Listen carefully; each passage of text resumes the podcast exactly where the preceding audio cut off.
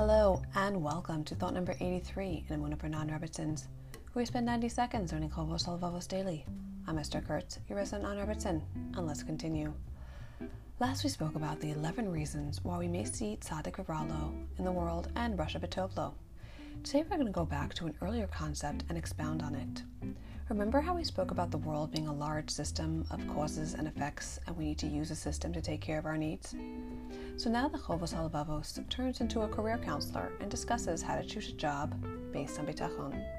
What he says is intriguing and possibly life changing if you take it to heart. He says, You don't have to try out every money making opportunity that comes your way. Rather, every person has the option to choose an occupation that suits them best. And it's important to give careful consideration to the choice because there are many ways to make money. The Chovos Halvavos then enumerates many occupations, starting with the ones that are physically easy, like running a store, being a sofer, or a middleman. He then lists ones that are physically taxing, like mining, tanning skins, refining silver, and the like.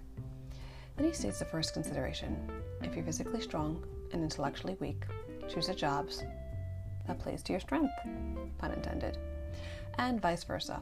If you're intellectually strong and physically weak, find a job that uses your mind so you can work for many years.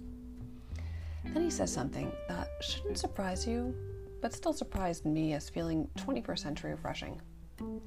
The Halvavos says that everyone has a natural inclination for one type of work or business than another.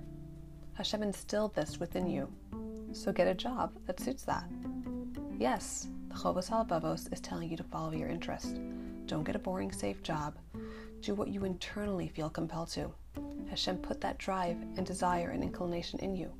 Recognize it. We'll talk more about this tomorrow. Till then, keep on believing.